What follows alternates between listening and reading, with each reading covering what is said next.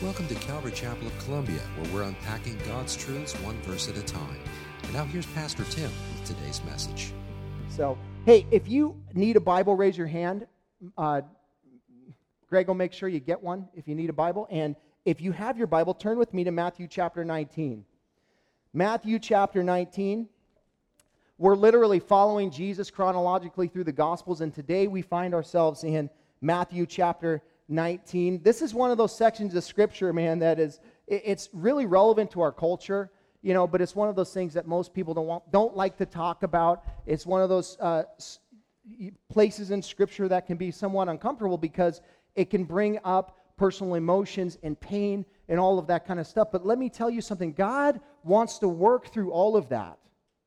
He wants to bring healing to, into our lives, and there are things that we have gone through as adults and whatnot that that God wants to, to restore, He wants to bring healing, He wants us to have a proper understanding as it relates to the topic of divorce. He wants to talk to us about that. Now, uh, you all know the statistics about divorce. 50% of people in this room right now, statistically speaking, ha- have been affected by a, a divorce in one way, shape, or form.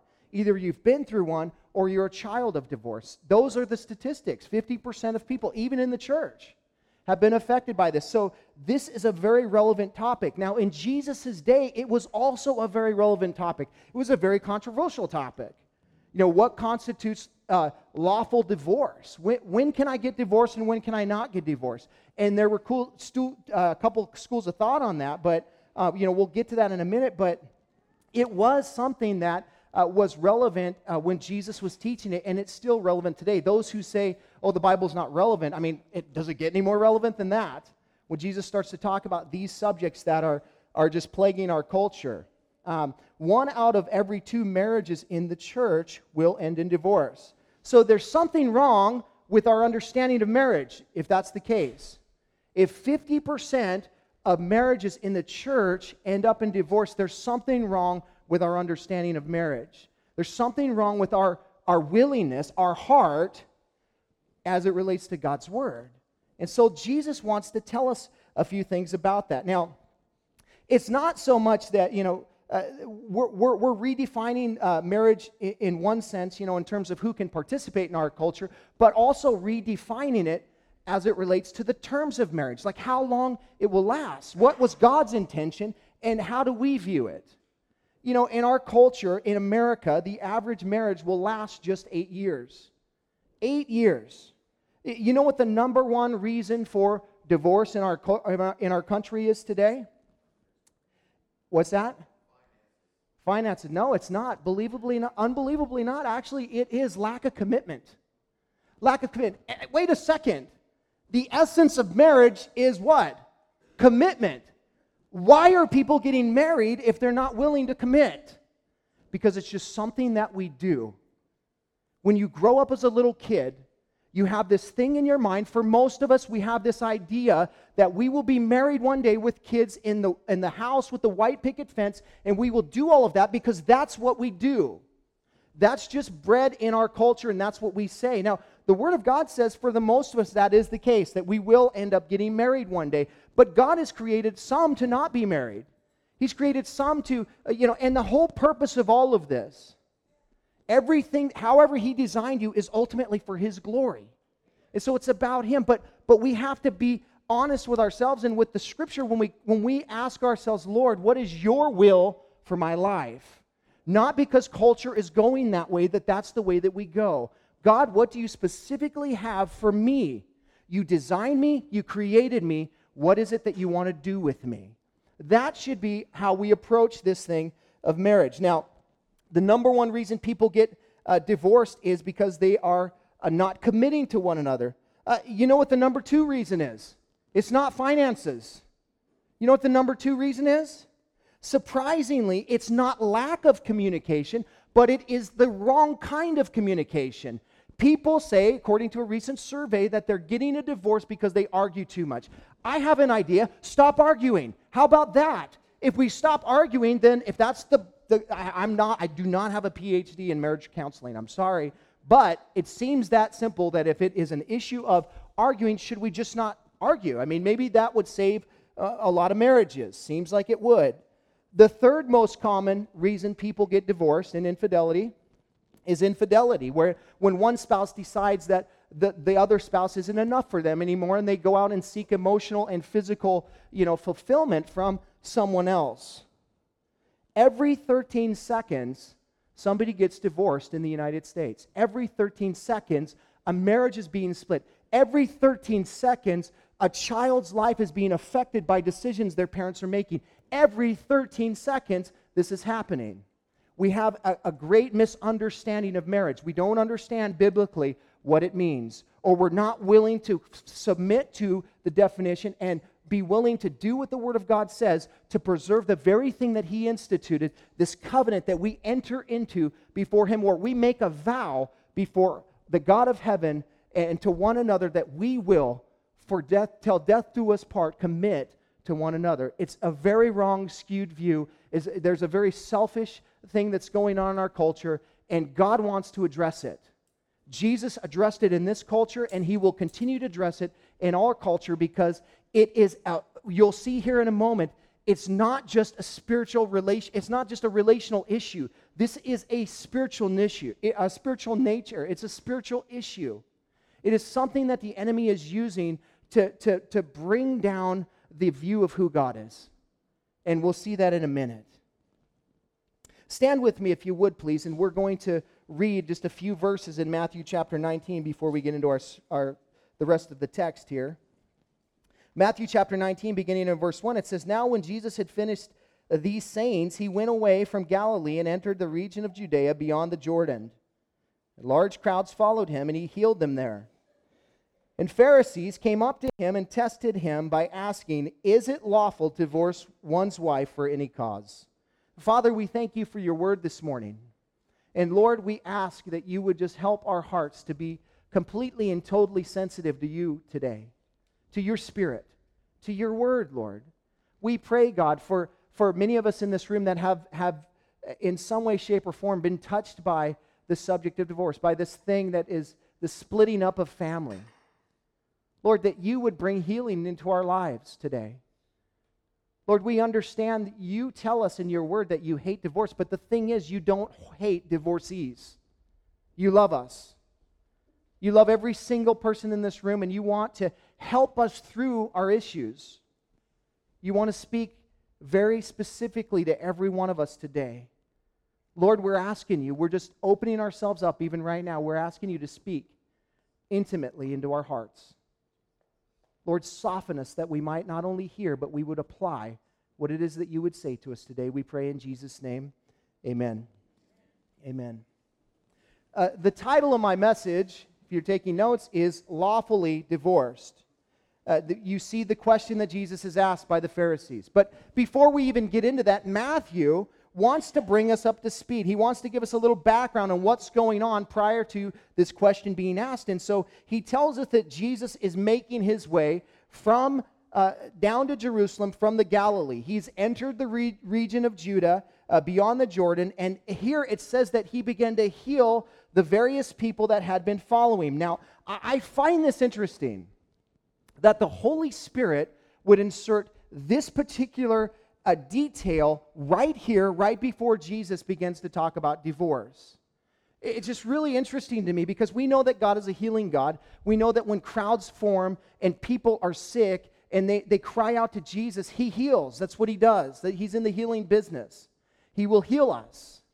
But I find it interesting that the Holy Spirit would insert this detail right here, right before, because again, it's not like he just healed people and then he began to talk. I mean, we don't know the exactly how what the time frame was in between what when he went to the Judea beyond the Jordan and then he healed these people and then he began to talk. We don't know if there's a pause there, if it happened right away or whatever. I just find it interesting that the Holy Spirit would now bring this up right here, right now. Because relationships are very much like our human bodies. Follow me with this. When a relationship is functioning correctly, the relationship is healthy. Each person's doing their part. They're loving and serving each other. They're building each other up and encouraging each other. But when one of the partners in the relationship, or, or perhaps both of them, stop doing what they're supposed to do, that's when disease happens, just like in our bodies. When one of your body parts stop doing what it's supposed to do, the whole rest of your body's depending on that body part, it affects the whole thing. And that's how we get disease. If your pancreas decides that it's not going to pump insulin anymore, you're going to get a disease called diabetes. Okay, that's what happens. It, Jesus, it's just interesting that the Holy Spirit would bring this to light right here. Because perhaps the question that, eh, that the Holy Spirit is saying should be asked is not how can I lawfully get divorced, but how can Jesus heal my marriage? How can I find healing in my marriage? He's a healing God. We believe that. But that's not just with sickness, that's also with relationship. When we come to Him by faith and we ask Him, Lord, we, we have trouble. One of us has stepped out of our role. Both of us are operating out of our role. We're not respecting and loving each other. We're not doing the things that you're called to, that we're called to do in this thing called marriage, and now it's plagued with disease. Lord, would you heal? Not is it lawful for me to get divorced? That's what Jesus wants to share with us this morning. He wants us to understand the, the, the whole point of relationship and what God wants to do with it. He is in the healing business. And I, if you don't hear anything else today, please hear this God can heal your marriage. He can and He will. I've seen it happen over and over again, but it takes your participation. It will take your participation. It takes two people in a relationship. And if both people are believers and are submitting themselves to God, and they're saying, God, I want your will in my life, how can you get a divorce? How can you? How does it happen? Because we're not really following Him, right? I mean, because ultimately His, his heart for our relationship is healing. And if you will submit to Him, if you will humble yourself, if you will come to Him and say, God, I want this healing in my life, He will do it. Because His will is for your relationship to be forever on this side of heaven. He wants it to be until you die. That's His heart for marriage. Listen, He is the author and chief architect of relationship and marriage and the human heart. And if we ask Him to heal us in these areas where diseases have set in in our relationships, He will. Because He doesn't want to just see your marriage survive this life, He wants to see it thrive. He wants to see it be a kingdom marriage. He wants to see the principles. He wants to see kingdom character in your relationship right now. Not when we get to heaven, right now. And it's possible if we will humble ourselves and we will heed His voice and we apply his word. It's just interesting how the Holy Spirit would bring that up right here. Now, Jesus finds himself in a culture that's unwilling to apply the Word of God. It's not that they don't know what the Word of God says, it's that they, they're not willing to apply it. Check out verse 3. As the, as the question comes up, these Pharisees came to him and tested him by asking, Is it lawful to divorce one's wife for any cause. Now, notice the Pharisees came to him and tested him. This is the equivalent of someone walking up to you in this in our day and age and saying, "Hey, do you got a problem, bro?" Now, if you are socially challenged, let me just give you a little clue that if somebody walks up to you and says, "Do you got a problem, bro?" they're not asking for you to tell them your life's problems, right? They want to pick a fight with you. In fact, they're asking you, "Do you want to fight?" Really? That's really their question. Do you want to fight me? The Pharisees step up to Jesus, probably in the crowd. They're always in the crowd. They're always in the crowd trying to test him and trap him in different ways. And they step up to him in this situation and they say to him, Hey, Jesus, why don't you tell us a little bit about how one can divorce his wife? Now, they understand this is like a hot button in the culture. They understand that, that 50% minimum of that, of that, there's two different views on this, and so there is going to create division no matter how he answers, and they love that. See, they're trying to steer the people away from Jesus, and they're fi- trying to find any, any way that they can to get the people to, um, to, to look, look less likely upon him. Like, I don't, like, he doesn't agree with what I agree on this, and so I'm not going to follow him anymore. That's their point. They're trying to trap him in some way, shape, or form. And so there's no better way to do that than to bring up something controversial.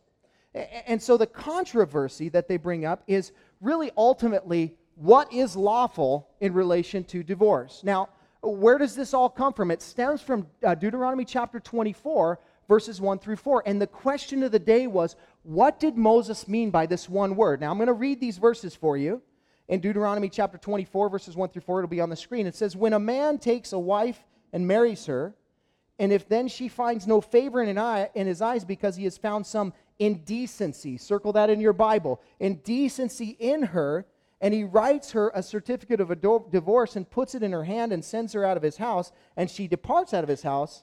And if, if she goes and becomes another man's wife, and the later man hates her and writes her a certificate of a divorce and puts it in her hand and sends her out of his house, or if the latter man dies, who took her to be his wife, then her former husband who sent her away may not take her again to be his wife after she has uh, been defiled. For, this, for that is an abomination before the Lord. And you shall not bring sin upon the land that the Lord your God is giving you for an inheritance.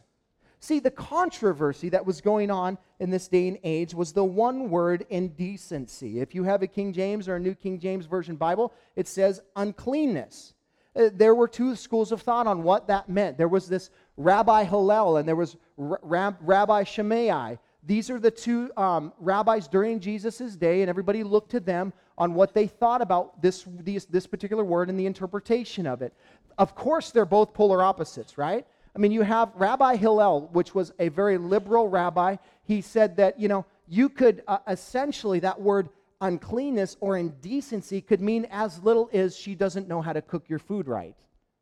So you could give her a certificate of divorce. If she spoke uh, badly about your uh, about the man's parents, you could give her a certificate of a divorce. You know, there there were all kinds of reasons, really silly things that Hillel would say, well, yeah, that definitely you know, means that you could divorce her. If you found a woman that was more attractive than your wife, you know, you could just say, oh, I'm not, that's indecency. You're, you're indecent before me. I, and give her a certificate of a divorce. It's ridiculous. But guess who had a lot of followers?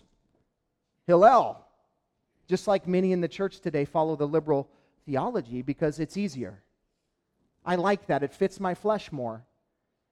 There, there was the Rabbi Shammai, on the other hand, and he was very conservative. There were virtually no grounds for divorce except for sexual immorality. That's what he said that word uncleanness meant. So the Pharisees know that this is going to be a dividing issue, and they cunningly uh, toss Jesus into the mix on this to create division. Look how he responds here.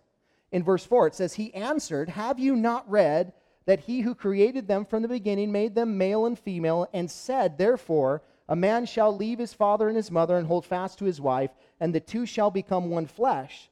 So they are no longer two, but one flesh. What therefore God has joined together, let not man separate.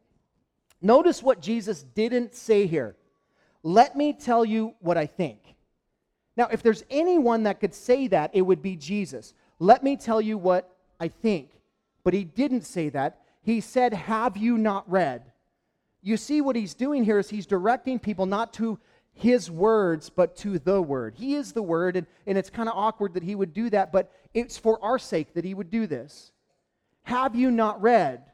If you're a counselor, if you've ever counseled someone in your life, the thing that you don't ever want to say is, I think this. Who cares what you think? Who cares what I think? What does the Word of God say? That's what I care about. Tell me what Scripture says. When people come to you for counsel, whether you, uh, just simply as a Christian, your, your, your approach to them ought to be here's what the Word says, or have you not read?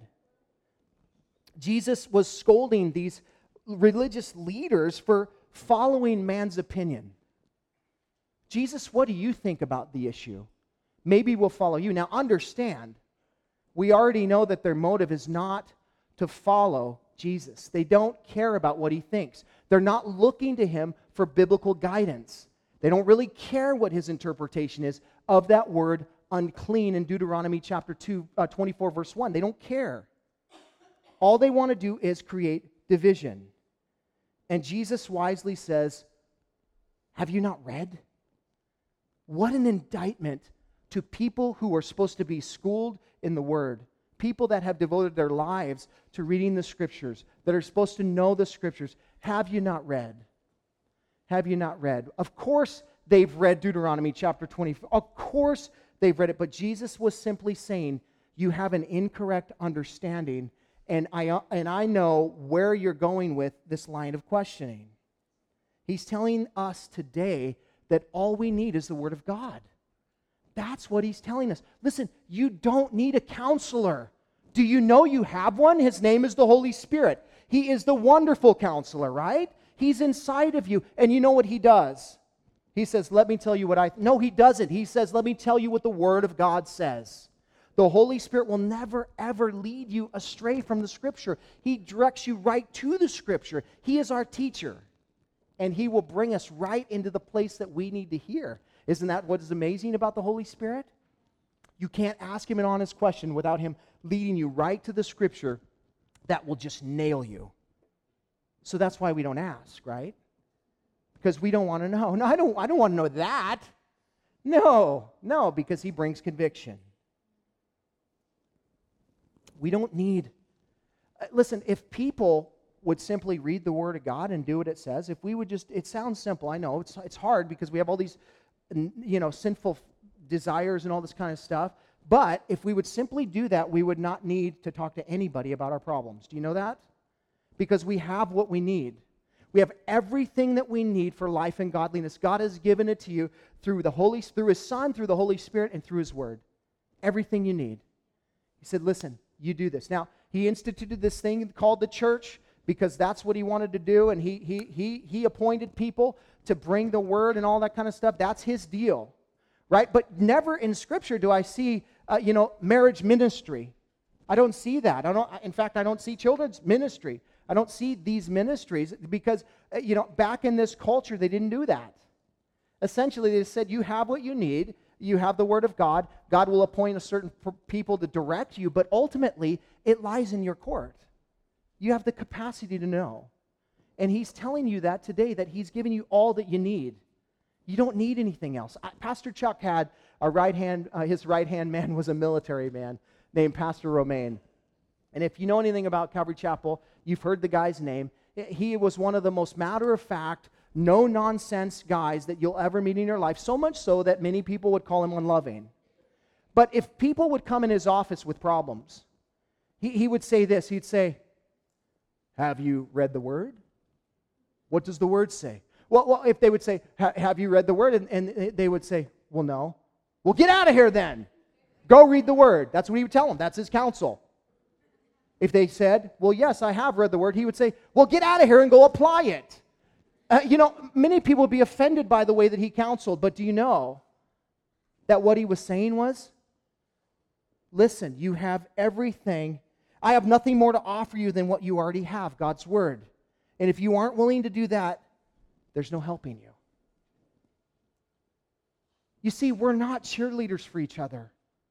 We're not here to cheer each other on in the sinful ways. Oh, you know, he doesn't deserve you. You're such a great person, and da da da da da. No. What does the Word of God say? Let's not pamper each other.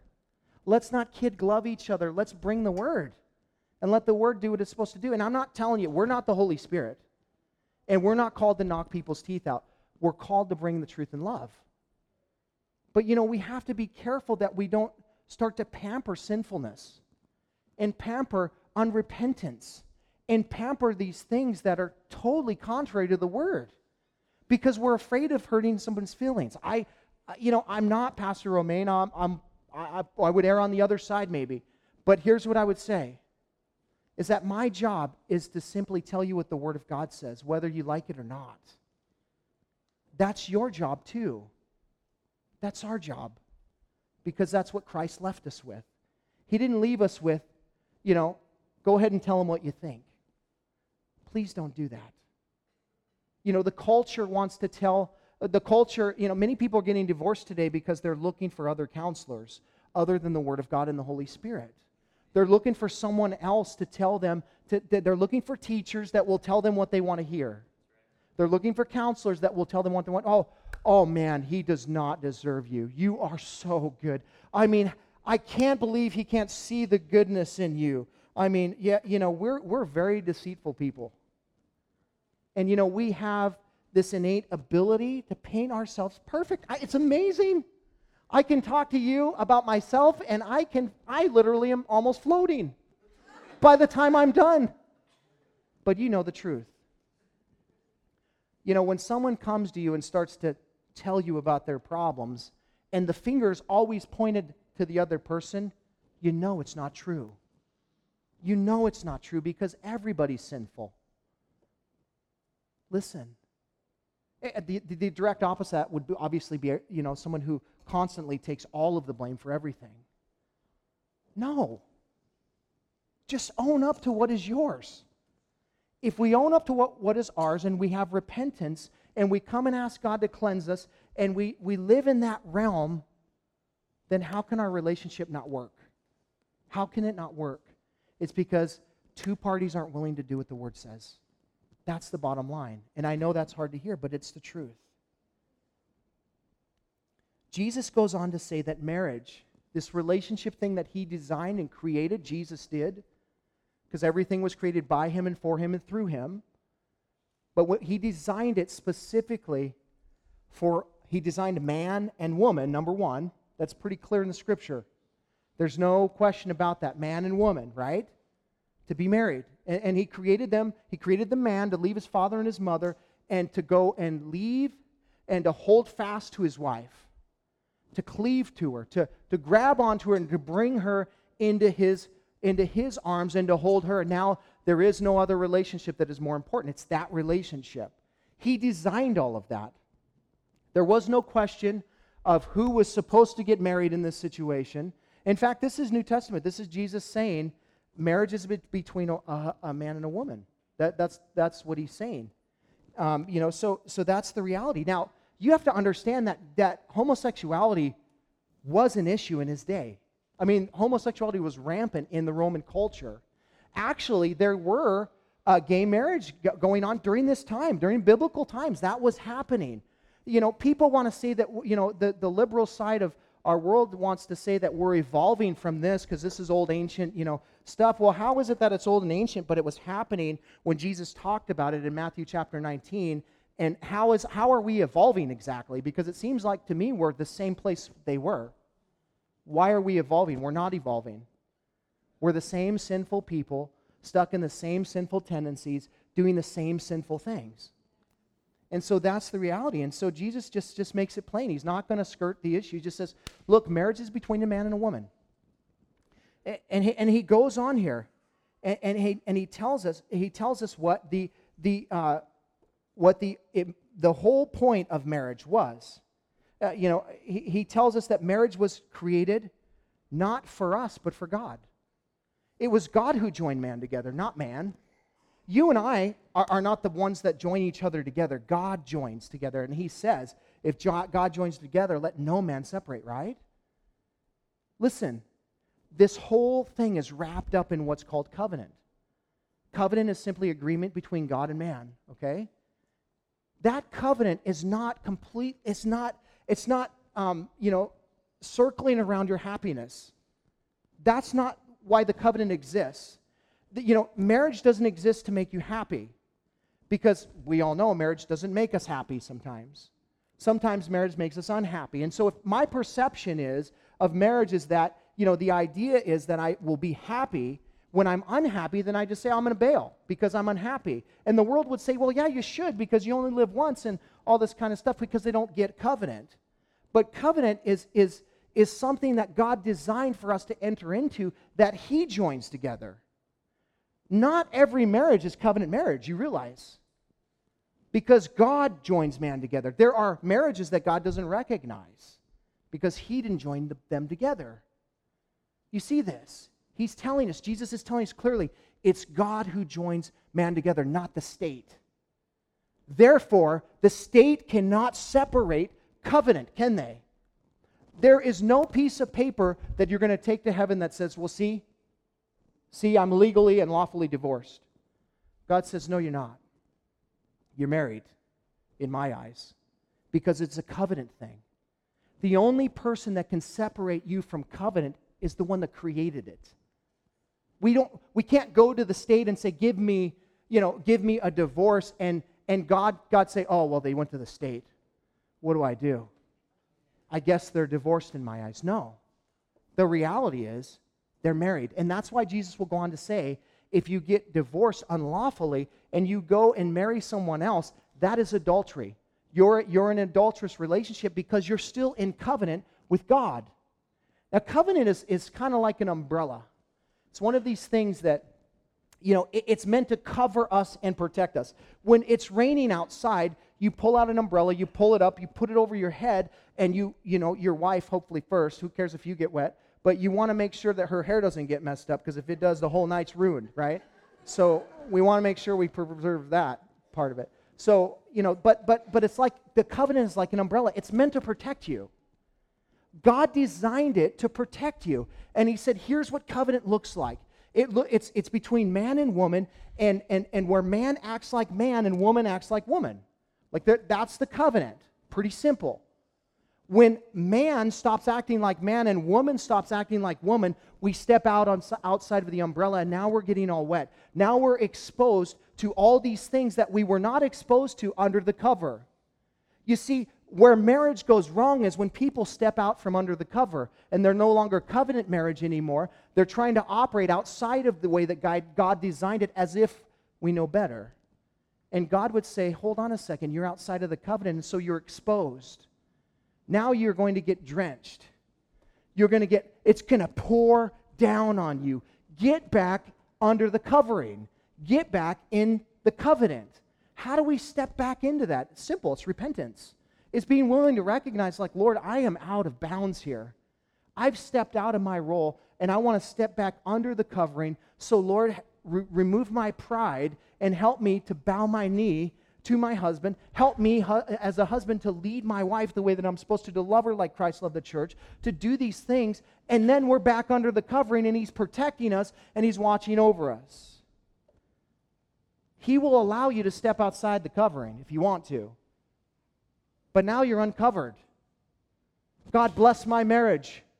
Just bless it. And the further we ask Him, and you know, we just take, keep st- taking. St- he said, "I'm not going to do that because it's covenant. It's it's it's agreement, and you've you've defaulted on the agreement, and so you're outside of the covenant."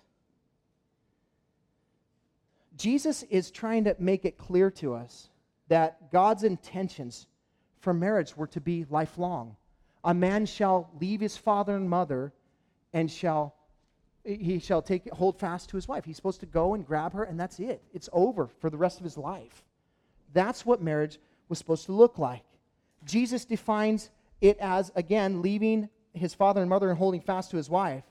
They are to become one flesh. Jesus said this because the focus is to be the two shall become one, not the one shall become two. He's not going to teach on how the one shall become two. You get it? Like his whole point is let's focus on the two that's supposed to be becoming one, not how the one can become two, because that's not how God designed it. Let's just get back to the beginning. Jesus didn't go to, you know, they want to take him to the law, but Jesus says, hold on a second. Let's go back way before the law. Let's go back to the beginning and let's talk about what covenant marriage looks like before we can ever even begin to talk about lawful divorce. Let's talk about what it looks like to be in covenant relationship. Listen, the two becoming one thing, this is an extraordinary thing where God takes two human specimens, a male and a female, Eh, eh, both having different strengths and abilities that are different from each other, right? And then he brings them into this covenant, and the two people will continue to remain unique, and yet they will be one in purpose. I just want to make sure everybody understands what the two shall be one means. It doesn't mean that we're supposed to be the same people. Like you, you, you know, unity is not is not uniformity. It doesn't mean that you become him and he be, him becomes you and there you are. That's a mess. That's why we that's why we're having questions about what who can get married and all that kind of stuff because people don't understand that. Listen, You, as a husband, you, as a wife, you are individuals. God created you, He designed you, He made you to be the way that you are to complement your spouse, your spouse to lead you in a certain way. Though he, he needs certain things from you, you need certain things from Him. You don't change like all of that. The, the whole process of the two becoming one, you know, where you have the unity candle. And it's kind of a, uh, Tony Evans, I like the way that he says it. He said, it, you know, the unity candle is kind of messed up in the, in the marriage because what we do is we take these two candles and we light the one candle, then we blow the other two candles out. The other two candles aren't meant to be blown out. We are two unique people uh, united in one purpose, right, as a marriage. That's what it means. You're, you're not giving up something in it, God is making you better in it as you, you unify yourself uh, with your spouse. And here's the thing God created and designed marriage to reflect his character and nature and for his kingdom purpose, okay?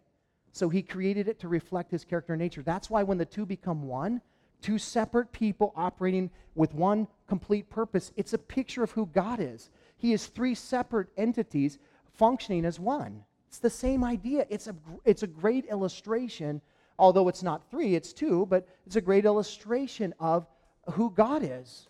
He is three separate entities uh, Father, Son, Holy Spirit, all operating under the headship of God. Same thing, same idea.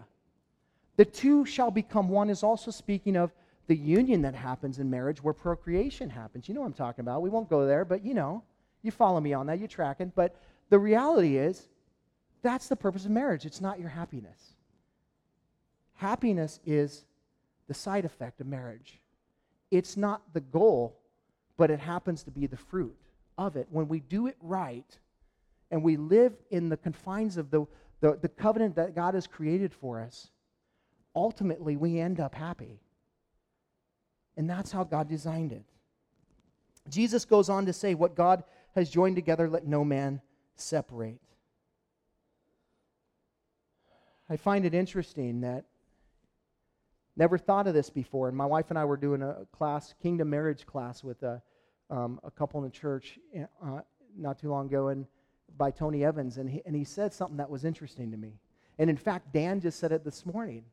He said, "You know, did you ever notice that in the Bible that the Satan didn't show up until marriage began? Isn't that interesting? Satan wasn't messing with Adam when he was by himself, but when the marriage relationship happened, that's when he showed up. And that's when he's going to show up the strongest in your life. Is in the marriage covenant, when he's going to try and divide you. Because you're going to be trying to come together and he's going to try and bring you apart. That's his goal. He wants to devour the marriage picture because it is a picture of who God is and it does play a kingdom purpose. Uh, you and I, as we, we have children, we raise them up and we nurture them in the Word of God and we help them become, you know, Christians to come to know Jesus Christ, you know, as we teach them that. As we're faithful with the word in their life. And then they go out into the world and they tell people about Jesus because that's what they know. That's kingdom purpose. That's the kingdom purpose of marriage, you know, as, as you train up your kids in the way that they should go. As they get older, they won't depart from it. And then they go into the world and they do the same thing do you understand that's how the Muslims are, you know, populating the earth? That that's exactly what they're doing is the same design that God designed? Don't you see the picture of what the enemy is doing here? The Muslims are spreading their propaganda or whatever you call it through procreation just by having a lot of kids. Eventually, they'll have a generation that's just totally them if they keep doing it. I mean, these guys have eight, nine, ten kids. That is their plan. That's what they're doing. I don't care about proselytizing you. I'm just going to convert, I'm just going to keep having kids, you know, six to eight to ten kids compared to your one to two. And guess what? A whole culture can be wiped out pretty quick if we just keep doing that. God says, listen, you can, it can work the opposite way too. You know, it can work the way that it was designed to work when, when two people are, are, are operating under you know, the covenant of marriage and they're doing what God's designed them to do and they're, they're, they raising their children up. Doesn't mean every, every Christian home is going to raise up, you know, every Christian child. That does not mean that. And sometimes it has nothing to do with what you did. parents beat themselves up sometimes and they've done the right things, but the, the child has an opportunity to go their own way. And you have to let them. You know, God allows us to. And that's a difficult thing to do. I mean, I have four kids and I, and I pray every night, Lord, you know, if there's things that we're not doing, help me, you know. But ultimately, it's their decision to make, right? But we got to give them the tools. You know, we want to give them the tools. So, Satan's ploy is to get us out of the covenant, for the woman to act like the man and the man to stop acting like the man. When that happens, we step out of the covering of God and the enemy can devour us. That's where we got to understand that the root of this attack is not a relational attack, it's a spiritual attack. That's what the enemy is trying to do. And if it's a spiritual attack, then the only remedy is a spiritual remedy, right? When we have a broken relationship, the only remedy for that uh, broken relationship is a spiritual remedy. It's Christ, it's the Word of God. It's repentance. It's when we, we, we recognize, like, man, my, my marriage is busted up, it's broken, I need help, God. I'm just coming to you because I'm asking for the blood of Christ to come and cleanse me. I'm turning away from my sin in this situation. I'm turning back to you. I want to step back under that covering. And when you do that, the blood of Christ covers you, forgives you, and He can bring healing in that relationship. It's not simply, well, He's just not doing what I want Him to do. Well, if He simply changes outward behavior, but not, uh, you know, inward heart, then nothing changed, did it? We need a spiritual remedy for our relational problems. And that's what that's ultimately what the enemy is trying to do is keep us from that. You know, the way that we do that again is we turn to covenant to find forgiveness, right? We turn to the new covenant. We turn to Jesus Christ. He bore our sin. He was pinned to the tree for you. He bled and died for you. He rose again from the dead for your victory. He did it for you. Here, pretty soon, we're going to celebrate communion in just a few minutes. We're going to take the blood, the body and the, the blood of Christ, you know, the representation, the symbols of those things, and we're going to remember what he did for us.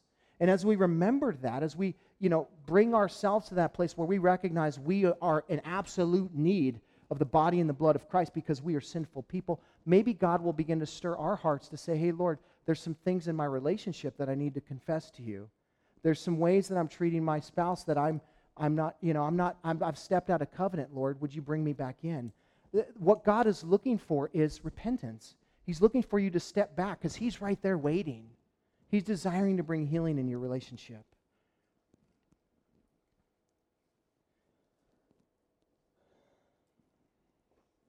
Jesus isn't pulling any punches here, man. He, he goes on to say, you know, he, he goes on to say that, um, well, the Pharisees go on to ask him, you know, if that's really what you're, if that's marriage, if that's what it looks like, Jesus, then why did Moses command one to give a certificate of divorce and to send her away? Verse 7. Their response to Jesus saying that God never intended for the one to become two in the first place was, well, why did, why did Moses say that we were, why did he command us? That's pretty strong language. Why did he command us then to go ahead and give our, our, our, our wife a certificate of divorce. And, and the reality is, is that it wasn't a command, was it? It's a gross misinterpretation of what the Word of God, and that happens all the time.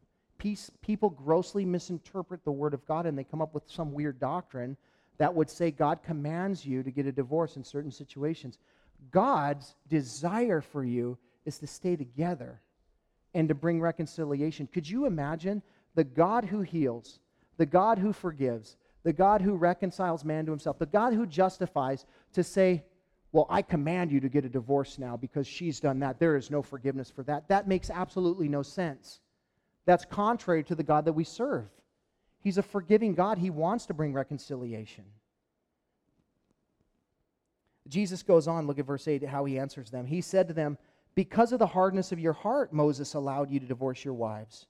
But from the beginning, it was not so. And I say to you, whoever divorces his wife except for sexual immorality and marries another commits adultery. Understand, divorce was permitted, not commanded. This is God's, if you've ever heard this, this is God's permissive will. His permissive will is that in certain situation you are permitted to divorce. You're permitted to sever the covenant relationship or the marriage that God has joined you in. There, there comes a place where God permits that. But the perfect will of God is that every marriage would work out its problems and that the two would continue to become one and there would be reconciliation. But God knew the heart of man. And he knew how, how, how difficult some things would be for us. Say, man, the hardness of their heart. It had nothing to do with anything else except for the hardness of our hearts. And listen, I've met people in their relationships that their heart is so hard.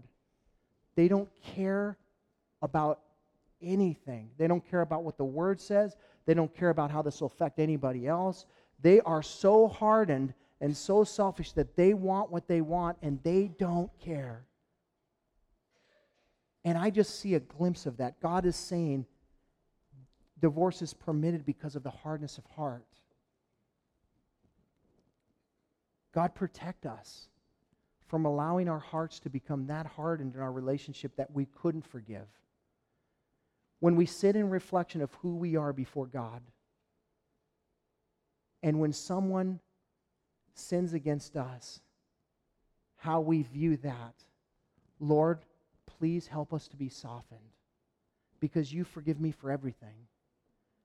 But how unwilling I am to forgive and yes, there, you know, the whole idea of adultery or infidelity or, you know, that, that is something that's very difficult to get over, I'm sure. I've, I've not gone through it, but I can only imagine it's the betrayal of the relationship. To betray the trust of your spouse, right? But it's not it's not unworkable on God's end. It's not that he can't work through that and bring healing in your relationship. It's oftentimes that we won't let him. And that's why he said, I will permit you in this particular instance when, when the relationship has just been severed in this way, when there's been a union that's been made outside of that. Now there's baggage with all of that because we, you know, when we, when we have intercourse outside of marriage, there's a union that happens and you bring all of that union into your relationship. And so God would say, man, you know, there, I will permit that. And I can't tell you why, other than what he says here the hardness of the heart. That's why. That's what he said. Jesus totally defines that word uncleanness right there for him. He said, Look, it's sexual immorality, it's porneia, is the Greek word. It means all kinds of different sexual immorality all kinds of different things. And so if you really want to get technical about it, you know, you can you can slice it up and you can come, can I get lawfully divorced for this kind of sexual immorality or can I do it this way or that way? You know, because what you want is a divorce.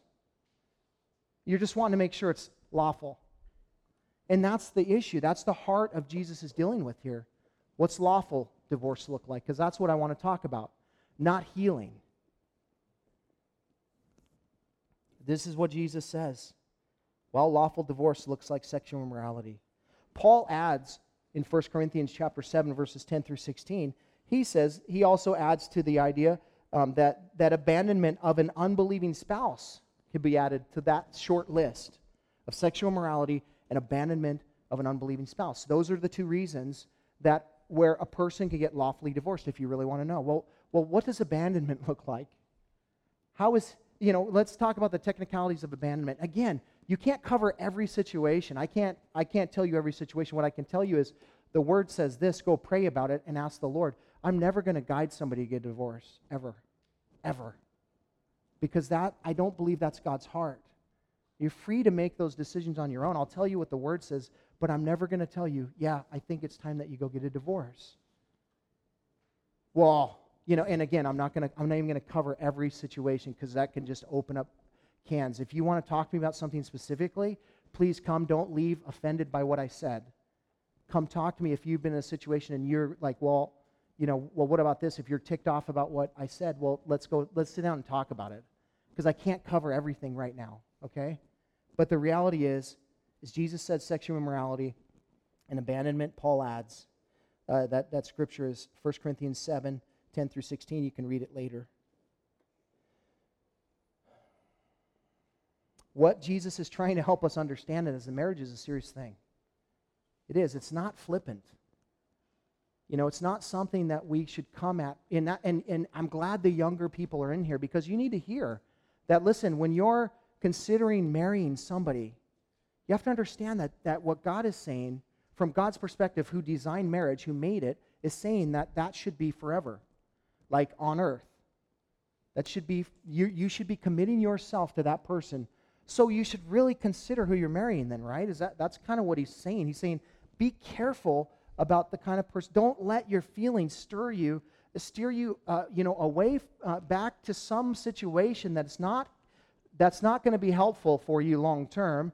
And, and, then then join in holy matrimony with that person, and now you, you know you're just going to keep digging a hole. Don't do that. You know, uh, make when, when you know can you make sure you can pray. You can pray when you're seeking a spouse, and you can ask God Lord, is this the one? And he will tell you because he cares about you and he cares about that other person. he's trying to help us avoid pain in this world, believe it or not. Now, he puts us in pain sometimes because that's what we need. But the point of it is that he wants us to, to help us. And we pray for our, our kids and spouses all the time. Lord, we're praying for them even right now. Lord, we're praying for Zoe's husband. We're praying for Crew's wife. We're praying for Silas's wife. We're praying for, if that would be your will for them to be married, Lord, for Jude or whatever, we're praying, God, that, that you're even stirring the heart of that child now and that you're preparing them for this thing and that they would believe in you and that they would know you. We're praying for that now. How can we be assured? Pray. Pray and ask. Ask the Lord.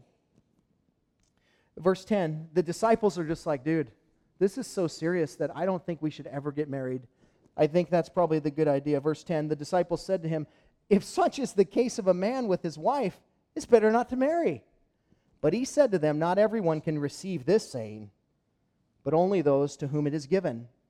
For there are eunuchs who have been so from birth, and there are eunuchs who have been made eunuchs by men, and there are eunuchs who have been who have made themselves eunuchs for the sake of the kingdom of heaven. Let the one who is able to receive this receive it. The disciples are just basically, you know, they must have had that liberal theology during that.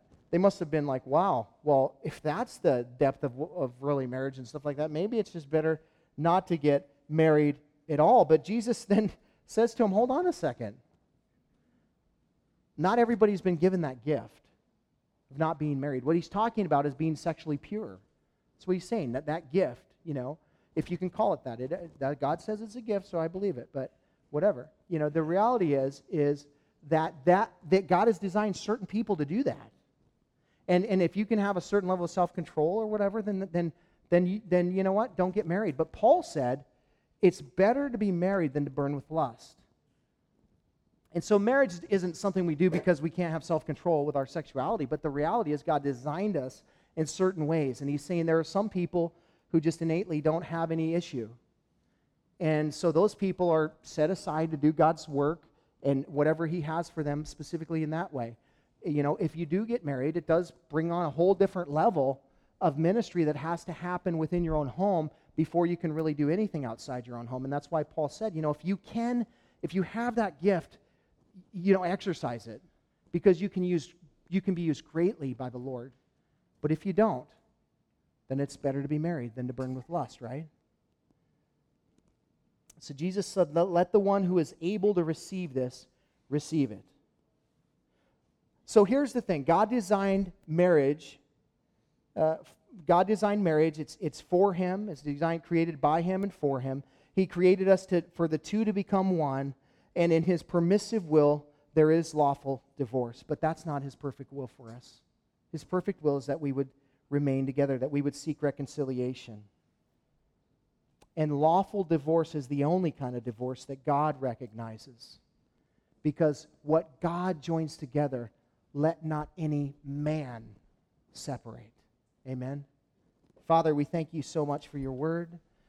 We praise you, Lord, for who you are. We thank you so much for this thing called marriage. It is an incredible blessing, Lord.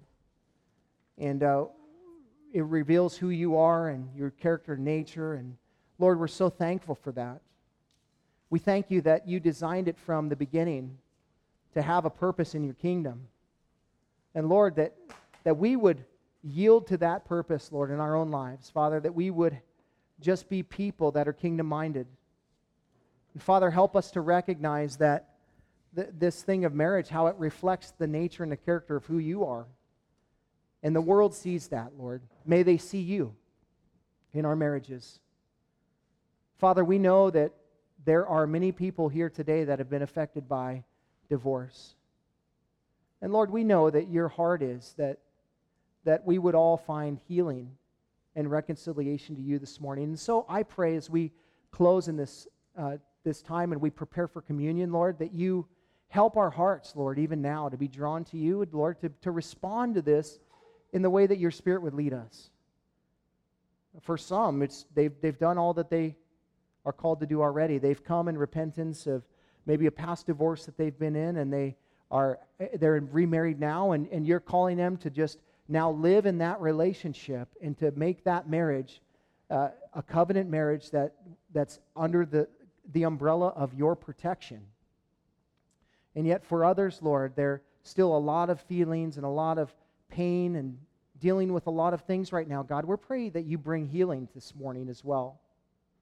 Lord, we pray that your spirit would just uh, bring the anointing upon the hearts that only you can.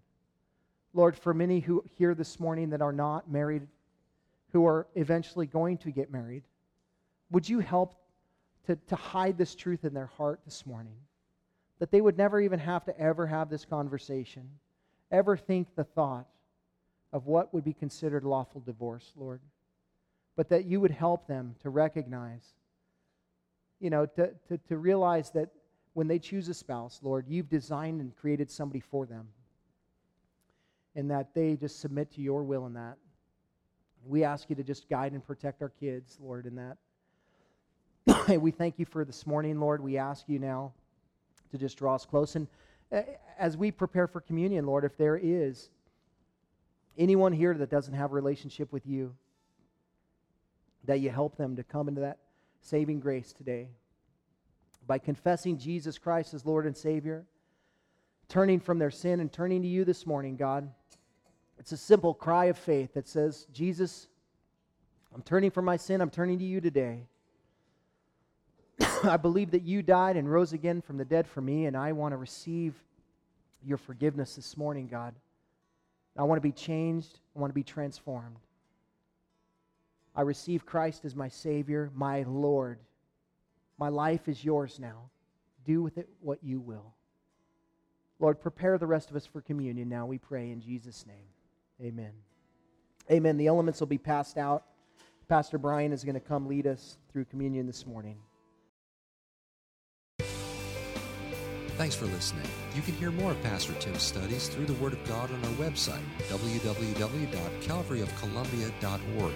Thanks again for listening, and we hope you'll join us again as we continue to study God's Word.